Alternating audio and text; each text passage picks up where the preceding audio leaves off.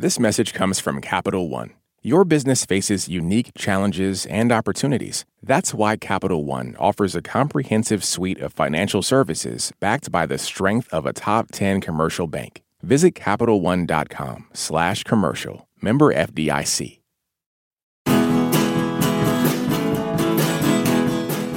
The Coen brothers have made some of the most beloved films of the last few decades, including Fargo and The Big Lebowski. And now Ethan Coen has made his first narrative feature without a sibling and longtime collaborator, Joel.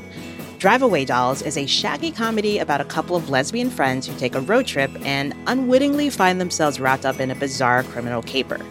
There's a strange briefcase, a shady senator, and some psychedelic vibes, which makes for one weird little movie. I'm Aisha Harris, and today we're talking about driveaway Dolls on Pop Culture Happy Hour from NPR. Joining me today is NPR Culture Desk correspondent Chloe Veltman. Hey, Chloe, welcome back. Hey, Aisha, nice to be here. Great to have you. And also here is Vulture TV critic Roxana Hadadi. Welcome back to you too, Roxana. Thank you. Thank you. Yes, great to have you both here. So, um, in Drive Away Dolls, Margaret Qualley and Geraldine Viswanathan play Jamie and Marion, polar opposite friends who are living in 1999 Philadelphia. After Jamie breaks up with her girlfriend, she decides to tag along with Marion on a trip to visit Marion's aunt in Tallahassee.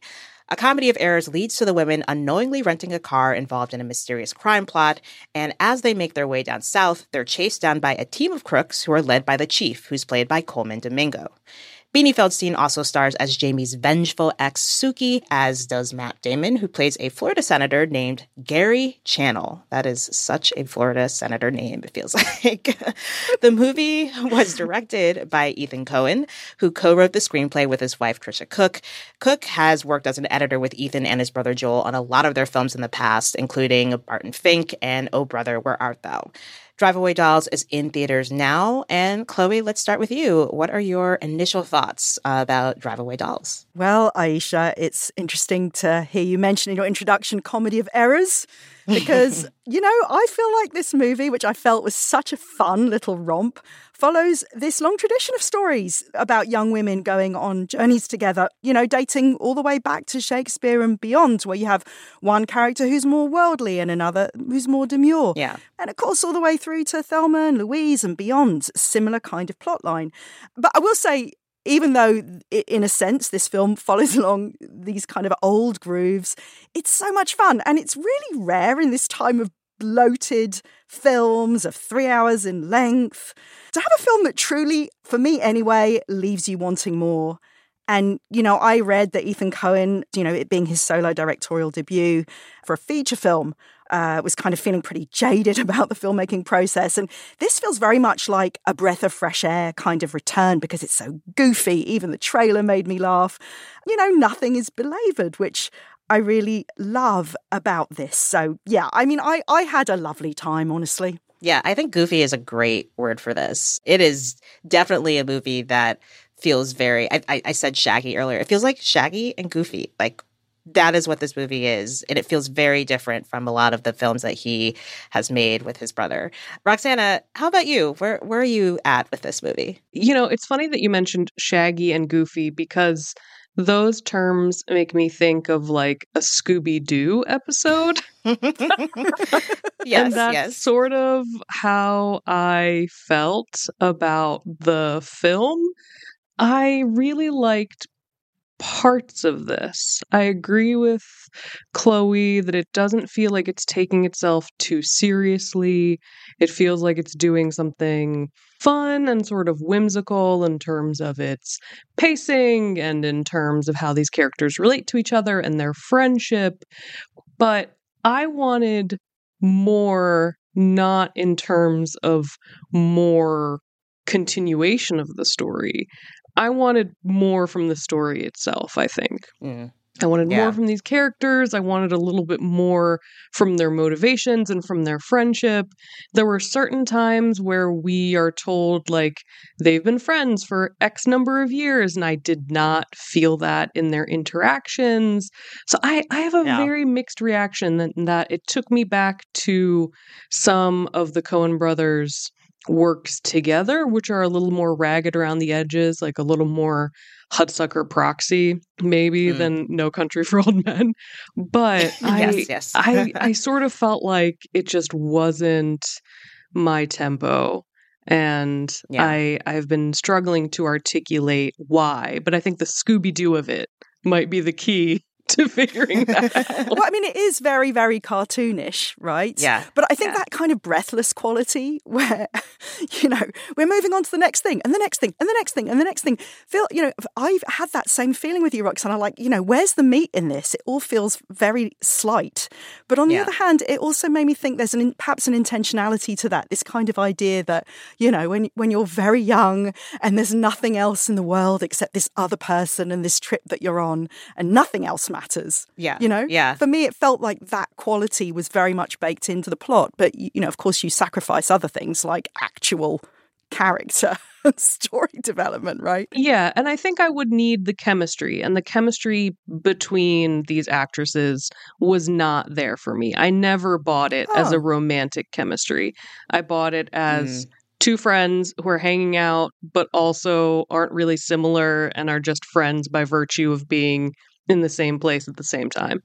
This is a movie that, you know, after it ended at the screening I was at, I turned to my friend who was sitting next to me, and there was a moment that felt straight out of a movie where we both like slowly swiveled our head towards each other and our faces were like uh, eh, like our our teeth were gritted and we were like ah what was Mhm. this and and I can see a world where this becomes sort of a cult classic that people will go to bat for years from now and be like, no, actually, you didn't get this when this movie came out. No one understood this movie.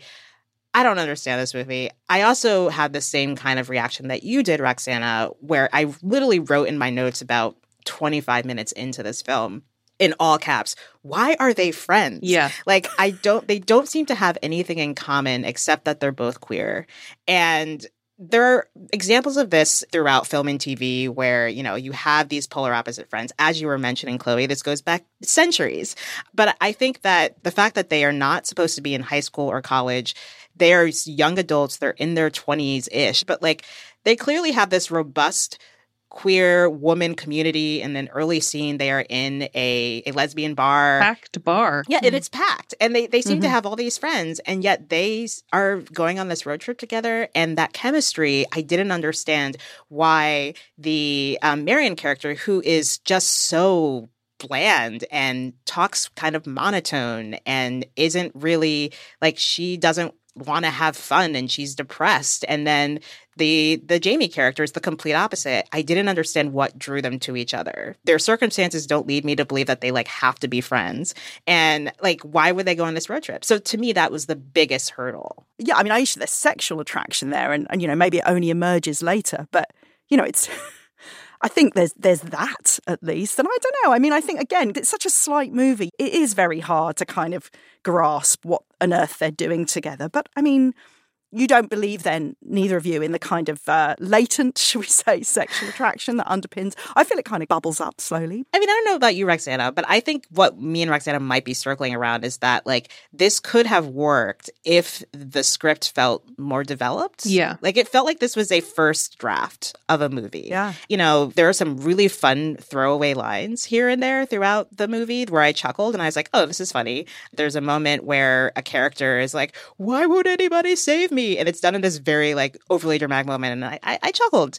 But I don't think like the chemistry is part of it, but then also the script itself just feels like it's not it's not giving that banter. I think it thinks it has banter, but for me at least it didn't. I don't know about you, Roxana. No, I agree with that. I don't think that there is a ton of banter. I personally will admit I just thought Margaret Qualley was miscast. I did not Mm. buy her in this role.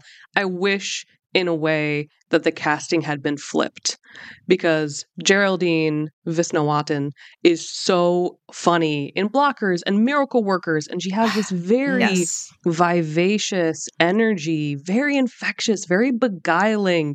And so I really wanted to see her let loose in this film. And I'm just not really Yeah. sure that we ever get there. Uh, whereas I think Margaret Qualley is doing like a spin on Brad Pitt in Thelma and Louise, which is fun. Mhm, um, mhm. I just wasn't convinced by it. And so I just think a lot of the dialogue felt, yes, first draft y, but also sort of like tiptoeing up to political satire. We don't have to spoil that, but I, I do think this movie ends with an attempt Yeah. at commentary on where the country is going. It's in 1999, as we talked Mhm. about. I think there is a nod Yeah. to political, partisan, family values stuff Absolutely. that I, I yeah. just don't think the movie entirely delivers on. I don't know. I think a half hour. I'm so sorry to say this movie should have been two hours, but a half hour, I think, to like flesh out stuff a little bit more and maybe drive home that angle a little bit further and yeah. let Geraldine do what she does really well. I don't I don't know. Maybe I would have been charmed. But as Mm, it is, I just I was like, "Oh, we're doing like a Microsoft 96 fade in between these scenes." I don't know. I mean, I also thought there was something so beautiful about the visual style of it. You know, the wacky camera angles, yes, I did like Mhm. that. all the different colors, and a certain artfulness too. I mean, we see a corkscrew show up in an early scene, and in a, and then a bit much later, you see this kind of old-fashioned corkscrew-like drill show up in a completely different environment. You know, I feel like there was a, a great artfulness, uh, but but the, I enjoyed the fact that it didn't whack you over the head with a message. Everything's just kind of hinted at really subtly. I mean, of course, you know, it bears mentioning that I feel like there are some cliches in this film too. The whole team of women soccer players, that scene there. I don't know whether how Yeah. you all feel about that. And Mhm. So you were there? UNG soccer team. I was in line next to Doreen, the captain. They're very committed lesbians, and they're on their way to Marietta, Georgia, which is practically on our way. Should we look at the map, see how long? Forget the map. After today's game, these girls are gonna have a basement party. Well, so we should briefly explain that scene, which is that you know while they're on this trip, um, Jamie, of course, the Margaret Qualley character, she is she's a very horny character. She is unabashedly horny, and she wants to seek out any way to hook up with other women. And so they come across a, a women's soccer team, and they're having a basement party. And the basement party, which I should note, like I do not identify as queer or lesbian. The basement makeout party includes the soundtrack of Linda Ronstadt's Blue Bayou. I don't know if that's a specifically queer woman thing, but like that was obviously meant for for laughs. So that that's the scene you're describing, Chloe. That Yeah. that that felt cliche to you. well, you know, a little, yes, a lot. okay, fair. there is power in those cliches sometimes. I don't know how it will go across. yeah, I also don't know how the ending will go across in terms of what we learn is in the mysterious suitcase. yes, yeah. I'm I'm very curious how people feel about what we learn is in the mysterious suitcase. I will say it's not a Ronin situation. We do actually see what is in there. Oh, do we? we definitely do. We definitely Yeah. do. And again, I do not identify as lesbian, so I was perplexed by how fascinated they were by what they find in the suitcase. I don't know if I should say Mhm. more, but I'm curious what you guys thought. I do think it's interesting if you know a little bit of the backstory of this film and of Tricia Cooke and Ethan Coen's relationship. They have been married for a long time, but she initially identified as a lesbian and they got married, they have kids, and I think she identifies now as queer. Okay. Um, in, in recent interviews, she's identified as queer. So there's interesting backstory there that I think kind of directly funnels into what is being seen in this film. And I'm look forward to hearing from other perspectives about sort of how that plays because yes, Yeah. Roxana, it is it is it's a little it's complex. Yeah. Even though this movie is very in many ways simple on its surface, it is kind of complex in other ways too. I think the ending is the most fascinating thing when you know that backstory. Yeah. I don't know if the movie itself makes for the ending being compelling if you don't. I do think we have to also mention uh, Beanie Feldstein's role Yeah. in this movie, right? As a cop. as a cop, a badass cop, uh, reminding us, taking us back to the badass female cop in the Coen brothers movie Fargo, of course, yes. played by yeah. Frances McDormand. but yeah, I mean, I I loved her, and you know, this is an actress who very strongly identifies with the queer community. I wanted to see more of her in this movie. Mhm. I really appreciate everything she does. You know, especially in, for example, movies like Booksmart, and I think here she she is some one of the elements that really enlivens this whole film. And I think that's the other thing, Chloe's. This has such a huge eclectic cast, um, including some cameos that we won't mention, but like they all feel they're cameos or they feel very underused in a way. And, you know, if they just had again, Roxana, I'm with you. How how am I saying that a movie should be longer? But I do think it should have been longer. I would have enjoyed it if it was longer. Yeah, I Yeah, think there just yeah. would have been more connective tissue between this. And Beanie is doing Yeah. something really fun. She's taking like the frantic energy of her Ladybird character, of her yelling Mhm. at Ladybird, and putting it into being a cop. Officer Krasik said I could speak to my attorney. Officer Krasik ain't running booking. I'm running booking, Jack. He said. You want me to walk over there and kick your number running ass back into the Delaware River? Who's running booking? You are. Who is? You are. Again, that sort of like pro cop or like cop empathy perspective yeah. is sort of complicated in 2024. So I think again the mm, movie Yes. does sort of take this like is this good representation or not question and Yeah. just throw it at us and make us I mean, it- decide. I will say the way that character is written, it, it is a little com- complicated, but I also think like she is exactly the type of person who should definitely not be a cop, just the way she reacts to, to things. So I, it, it could, I think it's a little bit more critical of, of cops, perhaps. yes. I had a lot of fun watching her.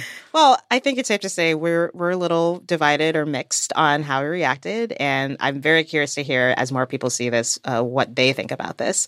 Uh, so you should definitely tell us what you think about Drive Away Dolls. Uh, you can find us on Facebook at facebook.com/slash pchh. And up next, what's making us happy this week? This message comes from NPR sponsor BetterHelp. When you keep your stress bottled up, it can eat away at you. Therapy is a safe space to get things off your chest and to figure out how to make them better. Try BetterHelp Online Therapy, designed to be convenient, flexible, and suited to your schedule. Get it off your chest with BetterHelp at betterhelp.com slash NPR today to get 10% off your first month. This message comes from Capital One, offering commercial solutions you can bank on. Now more than ever, your business faces unique challenges and opportunities. That's why Capital One offers a comprehensive suite of financial services, all tailored to your short and long term goals. Backed by the strength and stability of a top 10 commercial bank, their dedicated experts work with you to build lasting success. Explore the possibilities at CapitalOne.com/slash commercial, a member FDIC. This message comes from NPR sponsor Teladoc Health. There are lots of reasons for wanting to be healthy family, work, living a fuller life. Teladoc Health understands. Whether you have diabetes, high blood pressure, or just need to manage your weight, Teladoc Health can help. Visit teladochealth.com slash what's your why for more information. That's T-E-L-A-D-O-C health slash what's your why. Support for NPR comes from ADP. Say you own a business, then suddenly a solar flare adds an extra hour to each day. Would you add an extra shift, shift office hours, install those weird sleeping pod things? You can try to figure it out on your own, or just get ADP. From HR to payroll, ADP designs forward thinking solutions to help your business take on the next anything, even unexplainable cosmic events that end up granting humanity an extra hour a day. ADP, always designing for people. Well, now it's time for our favorite segment of this week and every week What's Making Us Happy? Chloe, let's start with you. Oh, well, I have had the pleasure of reading the novel upon which the big movie Poor Things is based. Hmm. It's a novel by Alasdair Gray, who is a Scottish author. And I love this book so much. I preferred it very much to the movie. But the novel, which is also a, a, big fat read, it's so bizarre. It's written in letters half the time. It's much more complicated than the film. In fact, I find it extraordinary that someone would read this book and think it could make a good film honestly. But mm. it's so fun to read. Everything's just much more chewy, more complicated. And the other thing I really love about this book is it's very Scottish. You know, it's it's it, which is all completely lost in the film. But you know, you really get a sense of this story being rooted in in Scottish landscapes and the sensibility of the Scottish people. Of course, all of that is missing in the movie. But I had lots of fun reading that this week. So this is the the novel version of Poor Things by Alasdair Gray. Great. Thank you so much, Chloe. Roxana, what is making you happy? What has been making me happy this week is something that's been making me happy for like two months, which is my first from the beginning watch of Homicide Life on the Street. Um, Wait, how? We bought the DVD when it came out like Okay. years ago. So we had the DVD Oh, okay. box set. We bought it along with The Wire and Generation Kill, and it was like a real like David Simon spree at the time. It sat Mhm. on our DVD case, one of eight DVD cases. And we Yes. finally have started watching it. And by started watching it, I mean burning through episodes. I love it so much. And on the one Ah. hand, I love it because, like I said, like I do like The Wire. I have read David Simon's books. I live in a suburb outside Baltimore.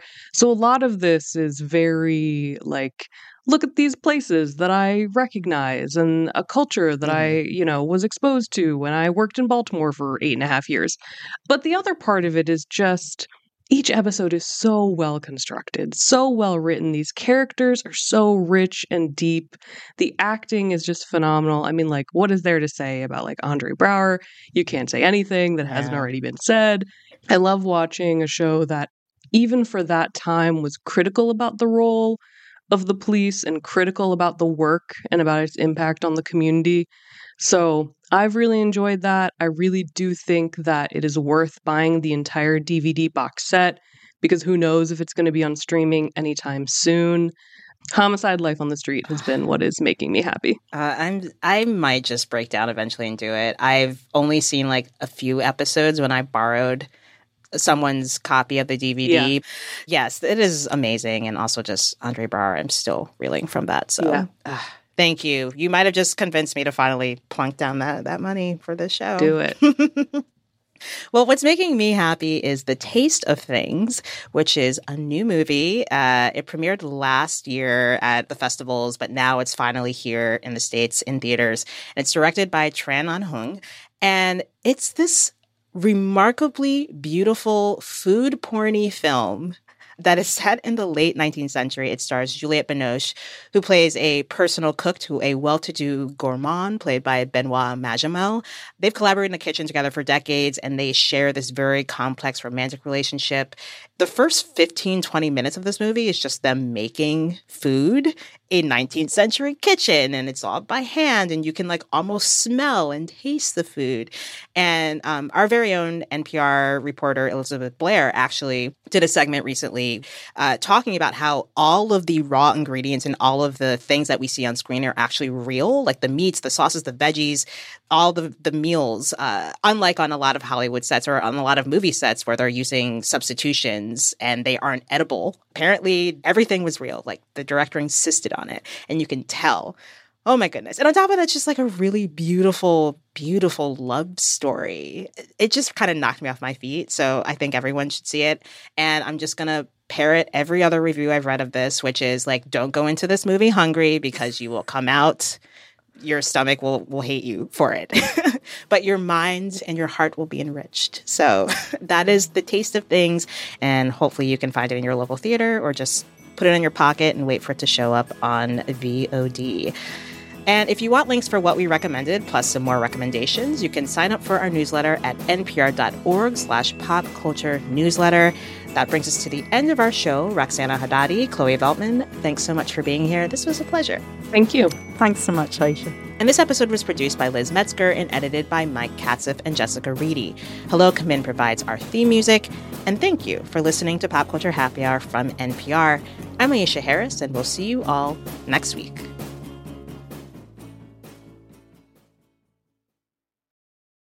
This message comes from NPR sponsor Mint Mobile. From the gas pump to the grocery store, inflation is everywhere. So Mint Mobile is offering premium wireless starting at just $15 a month. To get your new phone plan for just $15, go to mintmobile.com slash switch.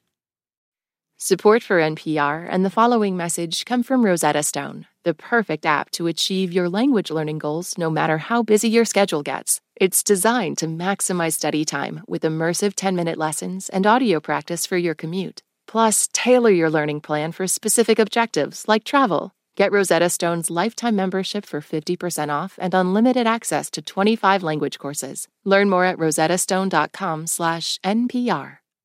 All that sitting and swiping, your body is adapting to your technology.